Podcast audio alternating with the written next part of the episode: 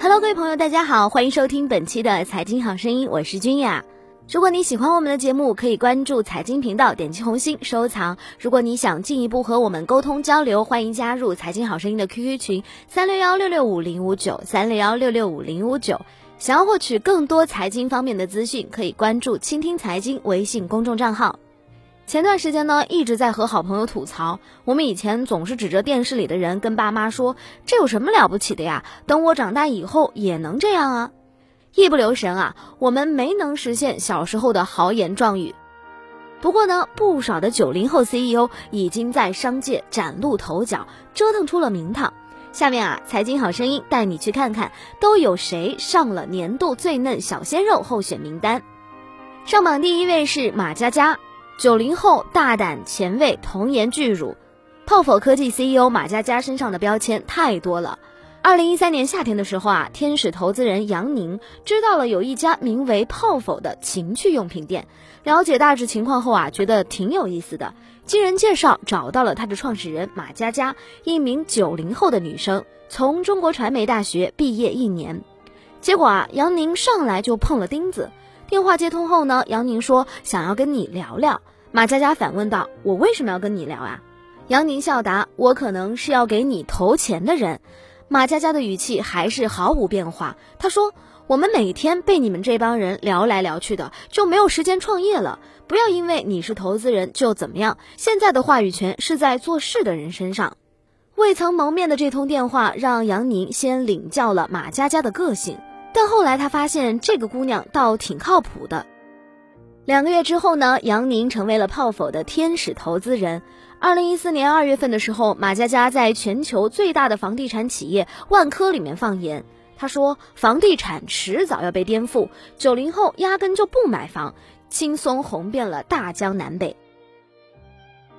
上榜第2位是陈安妮。2014年底，陈安妮把朋友圈刷爆了，她那条感人至深的长微博，对不起，我只过 1% 的生活，一天之内啊就引起超过40万次的转发。而她的内容核心其实就是她创业开发的快看漫画 APP 也在 App Store 里最高时冲到了免费榜榜首的排名，拿到了奇迹一般的单日30万次下载规模。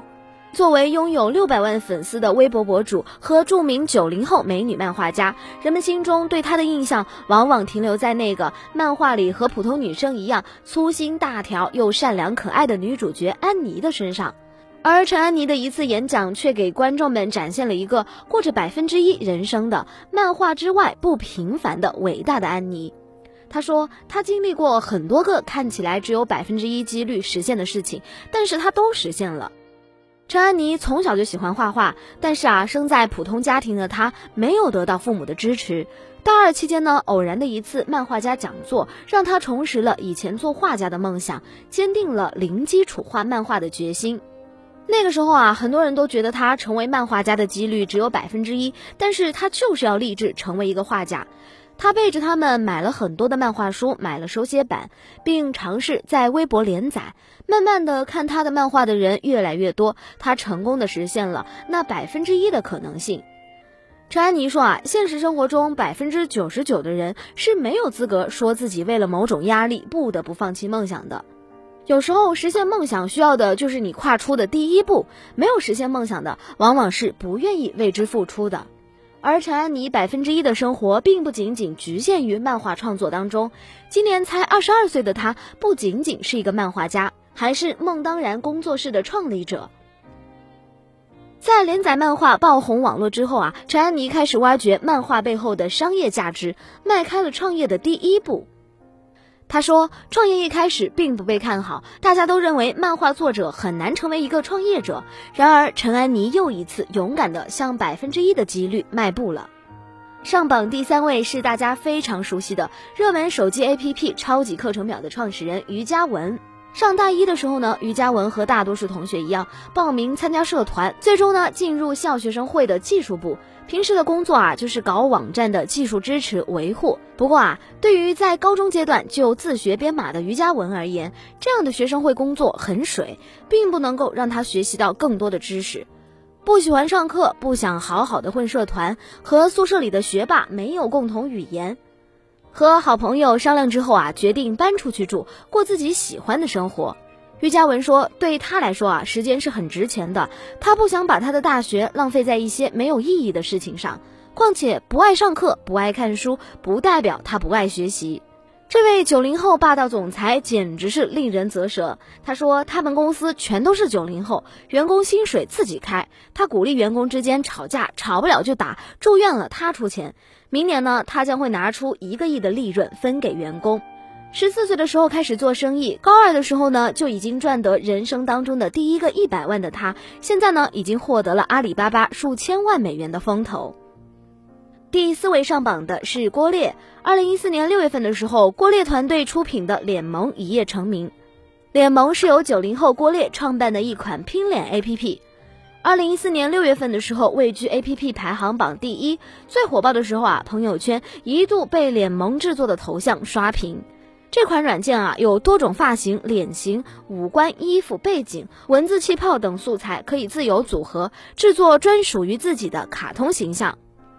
用户首先选择所制作头像的性别，通过左右滑动页面可切换类别，比方说发型、发色、脸型、肤色、眉毛，这些基本的制作动漫头像所需要的素材。除此之外呢，脸萌还提供了特征、爱好、表情、气泡等这些具有特色的素材类别。用户可以设计专属的动漫头像，并通过文字气泡选择或者是输入文字表达自己的心情。头像制作完成以后啊，用户可以将它分享在 QQ 空间、微信朋友圈，或者是直接发给微信好友、QQ 好友，还可以一步更换 QQ 头像。不同于此前的拼脸应用，脸萌呢更加的卡通化，以萌制胜。至于脸萌为什么这么火爆 ，CEO 郭烈这样回答，他说80%的原因是因为走狗屎运，20%的原因在于一群机智的少年长期被老板强逼着加班。一颗比身体大2倍的脑袋上随意放上各种脸型和发型，想做成什么风格啊，随便你，就连大叔大妈们也跟着嗨起来了。郭烈也以90后创业新秀为大众所熟知。第6位也就是最后一位上榜的，他生于1993年，是红杉资本投的最年轻的90后，也是2014年最火的90后创业者之一，叫做温成辉。去年7月份的时候呢，温成辉的礼物说一推出，短短4个月，下载用户啊就已经达到了200万，线上交易额更是超过了1000万。礼物说是广州贴贴信息科技有限公司旗下产品之一，以推荐礼物攻略为核心，收罗时下潮流的礼物和送礼物的方法，为用户呈现热门的礼物攻略，意在帮助用户给恋人、家人、朋友、同事制造生日、节日、纪念日的惊喜。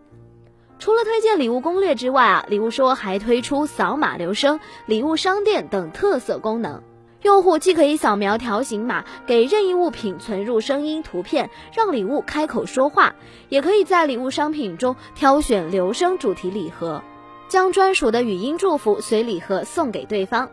好啦，以上就是今天财经好声音的全部内容。对于今天的节目呢，有一位叫做小陈的朋友，他表示真是长江后浪推前浪，前浪只能被拍在沙滩上了。90后的想法很新颖，很前卫，但是也是很年轻的生产力，值得关注，也值得学习。还有一位叫做小豆的朋友，他说得年轻人者得天下，掌握90后乃至00后的心态，才能够得到以后的市场。这些新的想法都是我们每一个人需要去学习的，只要你不想被时代淘汰，学习就永远不会有止境。小伙伴们，今天节目当中提到的最嫩小鲜肉，有没有你很欣赏的呢？欢迎加入财经好声音的 QQ 群361665059，和我们分享讨论，也欢迎关注倾听财经微信公众账号。我是金雅，我们下期节目不见不散。